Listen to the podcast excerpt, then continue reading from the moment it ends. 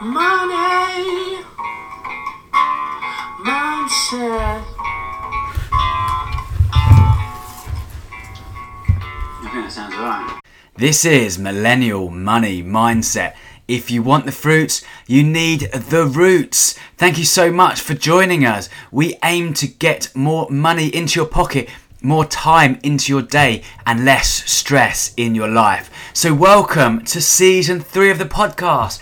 If you haven't done already, please check out the previous 2 seasons as we plan to give away a huge amount of value to improve your life. So in season 1, we give away 5 money tips that every millennial should know but don't. 5 mistakes investors make.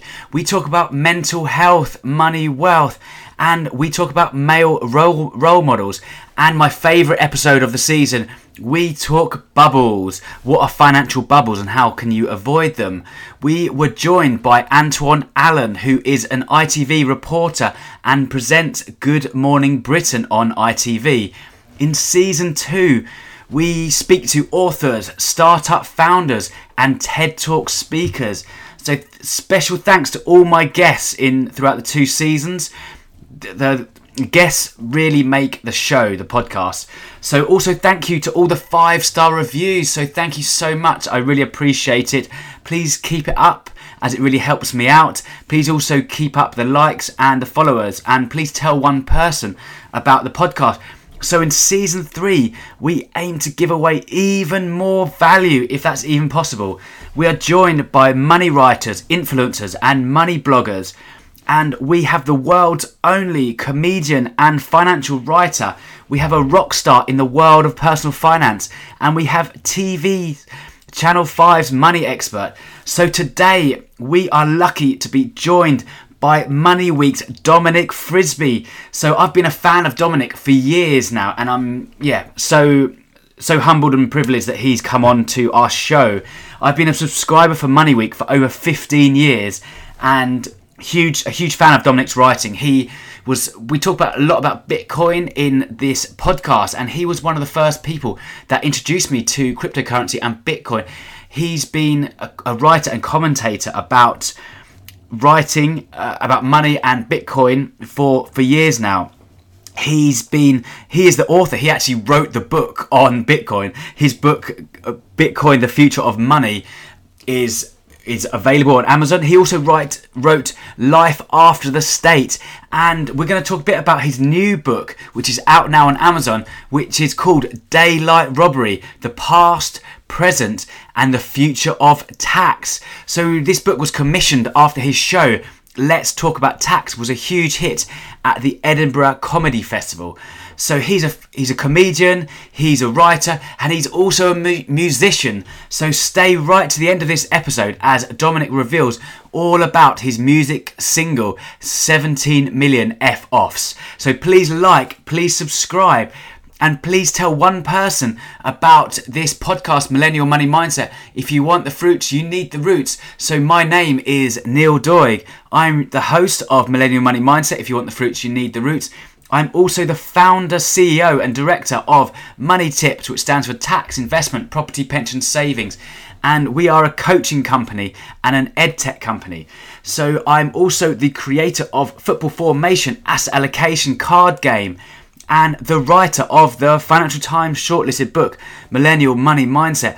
If you want the fruits, you need the roots. So let's get right into this episode as we plan to give away loads of value. So thanks so much for joining us. Enjoy the show. So yeah, originally you were going to speak at the Oxford Literary Festival, but obviously for obvious reasons that's been cancelled. But so thanks for joining us anyway. Sure.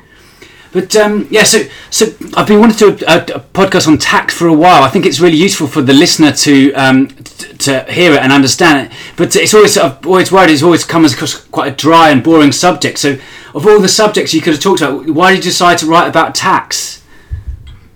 Well, my first 2 books were all about gold and money. And the reason I wrote a book about tax is that I had written 2 books about money, and a film. I wrote a film called Four Horsemen a few years ago, called Ross Ashcroft, that was very popular, and my argument is that if we're going to save the world, we needed to fix our system of money. Okay.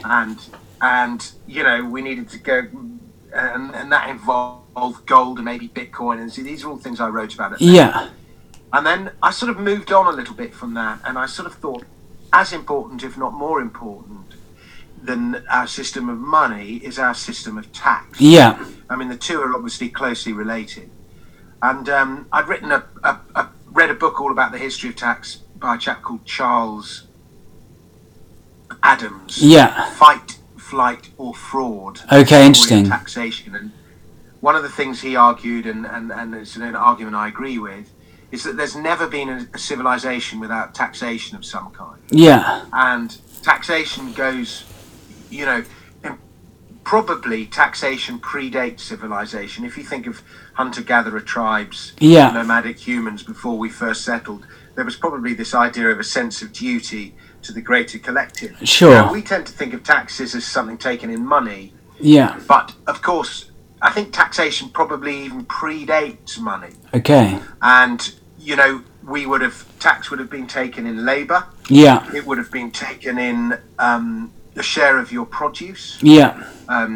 You know, I'm not even sure if slaves existed in the hunter-gatherer societies that predated civilization, but certainly a certain amount of your labour would have been owed to your leaders or to the greater collective, however you choose to look at it.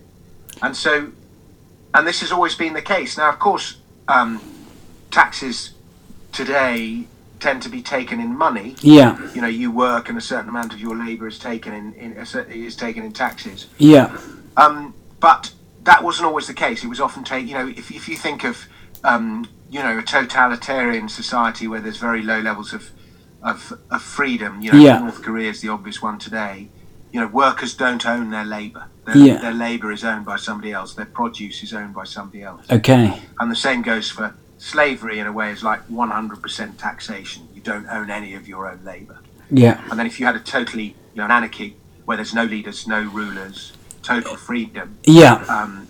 Then you would own 100% of your own labour. You wouldn't have to give any of it to anyone else. Yeah. And or have it forcefully taken from you. So those are the two extremes. Yeah. And the sort of social democracies that we live in today is somewhere in the middle of those two. Yeah. So for the listener at home, I was thinking where you are in the world. Yeah. France's tax government as a share of GDP in France is about 55% of GDP, and so, you know, government is paid for by taxation. In the UK, it's probably about 40-45%, something like that, and in the US, it's a bit lower, more like just below 40%. It's actually higher if you include inflation, which is taxation without legislation, if you like. Yeah. It's, you know, your money is confiscated through the process of inflation, but excluding inflation. So for the listener at home, the most of the time, we're somewhere between 40% and 55% of GDP. Yeah. So for the listener at home, the main time they're going to be taxed is when they open up their pay packet and they see a certain amount of income tax being taken. And obviously, when they go and buy food at a shop, for instance, there's going to be VAT that's going to be taxed there. But I think tax is a good. Well, not food. There's no VAT on food. Well, I know what you mean. Yeah, okay, yeah, or if they go and buy a TV, there's going to be taxed at 20%. But yes, but tax is a good thing, surely. So tax is going to be, it's going to used to keep the economy going. It's going to be paid for schools. If it's going to, you know, for textbooks, it's going to be used for hospitals. If the you know, for buses and transport. So it's used for tax is surely a good thing. Well, but, that depends. It's not as simple to say tax is good or tax is bad. Yeah.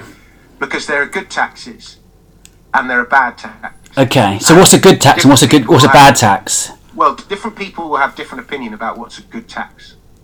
So, for example, you could say VAT has been an incredibly successful tax. It was invented by a Frenchman, I think in either the 50s or the 60s. Yeah. And it's just proved so effective and so simple and easy to collect that now something like over 100 countries, I think. I can't remember the exact number, but I think over 100 countries have VAT in one form or other. Yeah. And in China and in Russia, it's the government's largest, and I think in Chile, it's the government's largest source of revenue. Yeah. So that's been a very effective tax from the point of view of the government.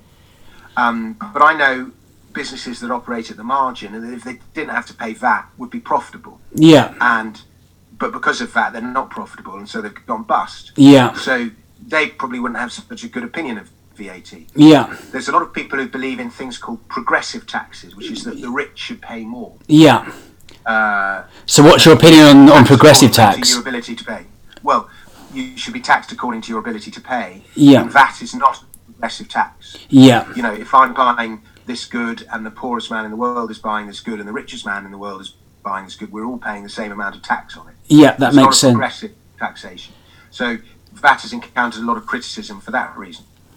So to answer your question, you know, income tax is another example. A lot of people who are of a libertarian mindset would say, no, tax is theft. Yeah. You are taking this money forcefully without my agreeing on how it's spent, and I have very little say on how it's spent, bar a vote of dubious impact every 4 or 5 years. On the other hand, the guy who, you know, the socialist will say, no, we all have to pay money into the collective. Then the next question is, well, how much, what is the right amount to pay in? 20% of what you earn, 30%, 50%, 80%? You know, there's different arguments. Yeah. But from the point of view of the government, income tax has been a very successful tax because it now accounts for roughly 50% of government revenue worldwide.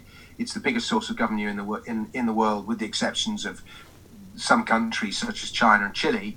But on the whole, income tax is the biggest source of government revenue worldwide, and it's very easy to collect. Okay. So that's why income tax to some is seen as good. But so whether tax is good or bad, it's very much in the eye of the beholder. There are some societies that have been incredibly successful. Yeah. And they tend to be low-level taxes, and then there are some societies that have imploded, or if there have been revolutions and riots. Yeah. Most revolutions and riots in history have been caused by injudicious taxation or economic inequality caused by some kind of injudicious taxation. Okay. French Revolution, American Revolution, Russian Revolution, they were all, you know, taxes at their heart in one form or other. Yeah. So in your book, so that was bad taxes. So, you know, that's why I say, you know, be careful when you qualify as good or bad. Yeah, okay, fair. In your book, you talk about Hong Kong as being actually a low level of tax, and it's been quite successful. So where would you? Your book title is about talking about in the past, but in the future. So you talk where would you see, or where would you think would be an improvement to in the UK would be a better way of taxing? Well, I think we're taxed too heavily in the UK. Okay. I think money should be left in people's pockets. I think individuals decide on the whole how to spend their money better than governments do, and the aggregation of lots of individual decisions will result in a better outcome than some, you know, government minister or some bureaucrat deciding where your money is allocated. Yeah. I did a show in Edinburgh, and I held up a pie chart in the show of how your tax money is spent, what percentage. Yeah. Is allocated to what, and I asked the audience, how many of you agree with, if you were spending this money yourself, how many of you would allocate your money in this way? And it was always less than 5% of the audience. Yeah, I know, but the thing is, tax is never popular, unfortunately. But there is an argument. But I'm not talking about the amount. I'm talking about how it's allocated. Okay, but so that, you know, the individual would spend his money differently to how the government minister decides. Yeah. Now, Hong Kong was an incredibly successful economy in the post-war era. In the second half of the 20th century, it was extraordinary. You know, after the Second World War, its population was about 600,000, and its per capita GDP was in line with, you know, a lot of Africa. It was an extraordinarily poor place. And within a generation and a half, its GDP per capita was 1.5 times the size of the UK's. Yeah. It's just extraordinary wealth creation, and its population went from 600,000 to like 8 or 9 million. Yeah, it's just extraordinary successful society. Now, on the one hand, it wasn't a democracy. Yeah, people couldn't vote. British were in charge. It was a colony. Yeah, but on the other hand, it had very high levels of economic freedom. Tax was never more than about 14% of GDP. There was no income tax except for the very rich. And they tax land instead, which we barely tax at all in the UK. So where do you... Extraordinarily successful growth. So it's a good model.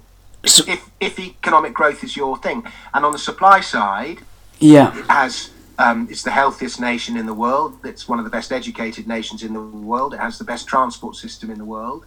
So it's not like it's people lost out on the supply side. Yeah. So where do you stand on land value tax? If you look at all the kind of the classic economists from the past, Adam Smith, etc., they would argue that that's the best way of taxing people. Even if you look at kind of the modern, well, Milton Friedman, who's arguably quite right wing, he would, who kind of set up the, you'd say kind of Margaret Thatcher and that kind of conservative government used a lot of his policies. He even said it's kind of the least worst tax.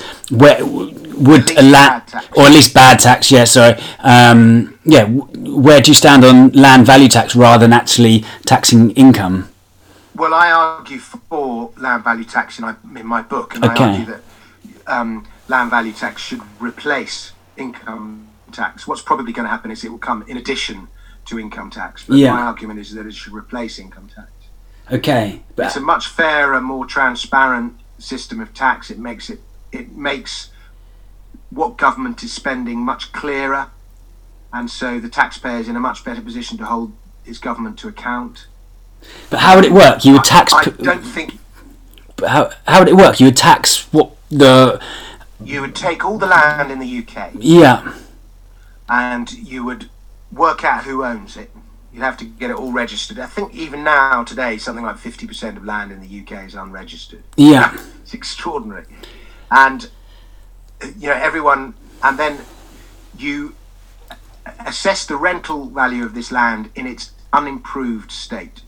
So yeah, the idea goes back to the physiocrats in the 17th century who argued that there are two forms of wealth. Yeah, there's the form of wealth that nature has given us. Yeah, and there's the wealth that is man-made, that you've created for you through your hard work and endeavour. Yeah, and they argue that the wealth that's man-made, that's been created through your hard work and endeavour, should be yours to keep. Sure. But the wealth that nature has given us should be shared in the community. Okay, interesting. So that's the theory. So you assess land in its unimproved state.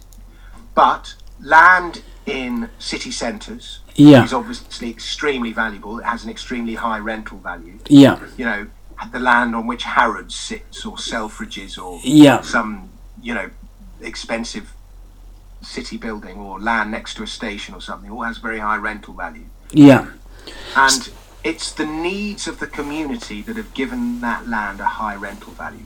So, for example, you know, your house might go up in value because the government's built a station nearby. Yeah. So commuters want to live in it. Your house, that's hasn't happened because of anything that you've done. It's happened because of the needs of the community. Yeah. And the game of Monopoly was actually. By the way, one of the things that I say in the book is that the practicalities of implementing land value tax are so difficult that, barring some kind of crisis, we're not going to see it. But just because we're not going to see it, that doesn't mean you shouldn't argue for it. Okay. But anyway, so once you've assessed the rental value of land in its unimproved state, then the owners of that land, if they want exclusive rights to it, in other words, they want the government and the police to protect their title to that property and the legal system, then they have to pay a rent to the community for the exclusive occupation of that land. Yeah. Now, farmers always get horrified when you mention land value tax because they have lots of land. Sure. But it would barely impact farmland because farmland has a very low rental value. The people it would hit most are those companies and corporations and rich individuals who own prime city centre real estate. Okay. And so it would hit, you know, the Duke of Westminster and the Queen and people like this who can afford it. And if they don't want to pay the tax, they simply sell the land on to someone who is prepared to pay the tax. So it incentivises a much more efficient use of land. Yeah. The game of Monopoly was actually invented to prove how bad, to encourage land value tax. I think it's Henry George who talks about that, and the game was actually... the game was invented by a fan of Henry George. Yeah, that's right. Opponent of land value tax. And she used it to demonstrate the evils of the monopolistic land ownership system by which we currently operate. And but then it was actually somebody else actually plagiarised the game off the woman who'd invented it. Yeah. And it was eventually sold and for a fortune. But You know, people use monopoly as an example of a demonstration of how bad the capitalist system is, but really it's a demonstration of how bad a sort of crony capitalist system by which we operate is. Yeah. Of monopolistic land ownership. So I've invented a game called Football Formation Asset Allocation, and it's basically building a investing portfolio around a football team, and I use the UN goals to be as a kind of aim to go for, rather than it's almost like an anti-monopoly game is the kind of what I'm trying to build. That sounds good. Oh yeah, thank you. So yeah, it's available in shops in Oxford, but yeah, it'll be available shortly. But fantastic about the tax. It's kind of a great overview. I mean, obviously there's a difference between tax avoidance, where people are trying to get away from tax they should be paying, and kind of tax planning, where you can use an ISA, etc., to try and kind of shelter some of your tax. But and yeah, the title of your book, Daylight Robbery. Why is tax daylight robbery then? The book is called Daylight Robbery: How Tax Shaped Our Past and Will Change Our Future. Yeah. And the idea of the book is that you design a society by the way you tax it, and taxes shape the entire course of civilization. Okay, interesting. It will shape our future. And it's called Daylight Robbery because we get the expression daylight robbery after the windows tax. Yeah. Of the window tax, when they were debating whether they should abandon it. The legend has it that the MPs in Parliament cried out daylight robbery. Yeah, okay, interesting. Origin of the phrase is the window tax. So interesting times, and we can't leave the podcast without mentioning your hit single, Dominic. 11 million. I think majority of the listeners perhaps might be it's your single about Brexit. I think quite a few of the listeners perhaps would be Remainers rather than vote Leave. But I remember when I was heard the news, I was at Glastonbury, and it was a bit of a devastation. But I know. Tell me more about why you wrote that single, and how you've gone on to promote it, and to get to this. Where did you come in the hit? Was it number 2, or you got quite high up in the charts, Dominic?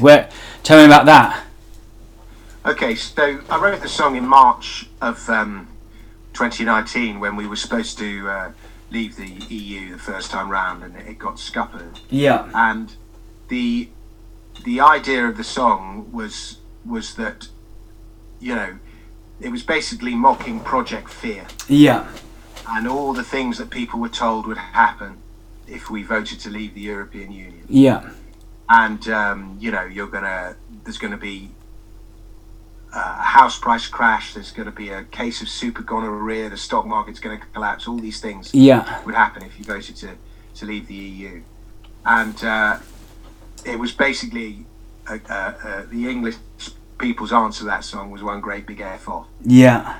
And hopefully people who voted Remain as well as people who voted Leave can see the comedy of the fact that, you know, no matter where you stand on the argument, it was one great screw you.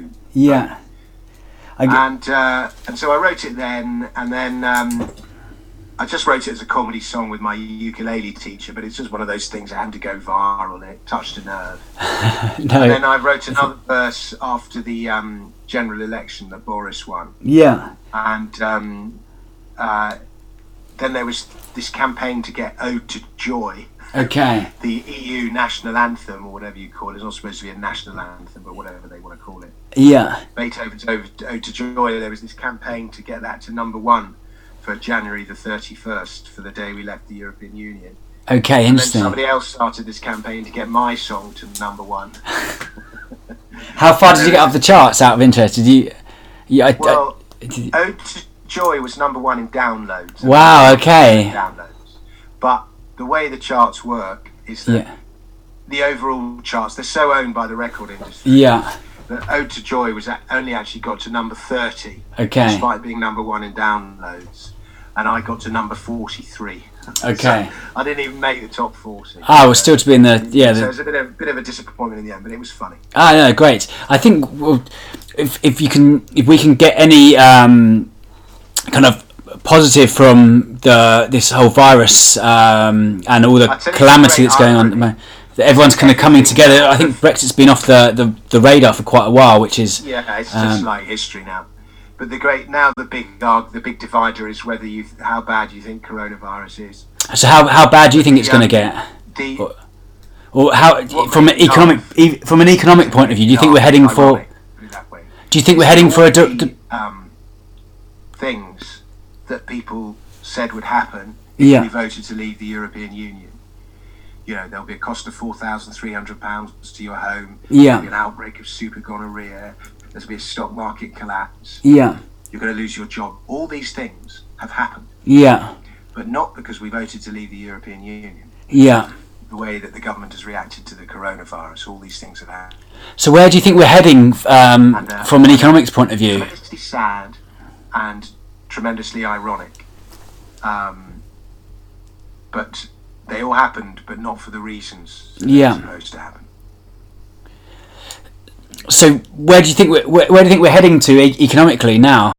This podcast episode was sponsored by the book Millennial Money Mindset. If you want the fruit, you need the root. What is the price of education? University fees now cost £9,000. Navigating the minefield of investing, avoiding costly errors, may cost you thousands of pounds. A Times report revealed the cost of financial advice would cost you hundreds of thousands of pounds over 20 years just to top up a lifetime allowance on your pension.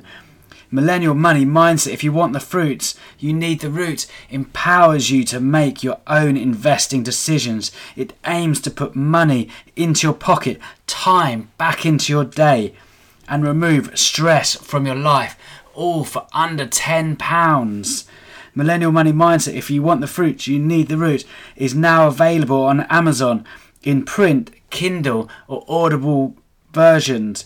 It was shortlisted by the Financial Times in 2018 and it aims to be the best investment you make this decade. Get your copy today. This has been Millennial Money Mindset. If you want the fruits, you need the roots. My name's Neil Doig. So we find out the answer to the question we posed on where the economy is heading in the second part of this two-part episode where Dominic Frisby gives his money tips on where we are heading financially in this economy. He also gives two areas where you can invest for during a recession. Plus, we talk about Bitcoin, which has been one of the most popular topics on this podcast. So it's great to hear from the person who actually wrote the book on Bitcoin. So thank you so much for Dominic for the interview. Thank you, you at home, the listener who is listening to this podcast. And also, thank you for everyone who's liked, subscribed and told one person about this podcast. Please continue to do this. Please like, please subscribe and please tell one person about Millennial Money Mindset. If you want the fruits, you need the roots. Money Mindset. I think that sounds alright.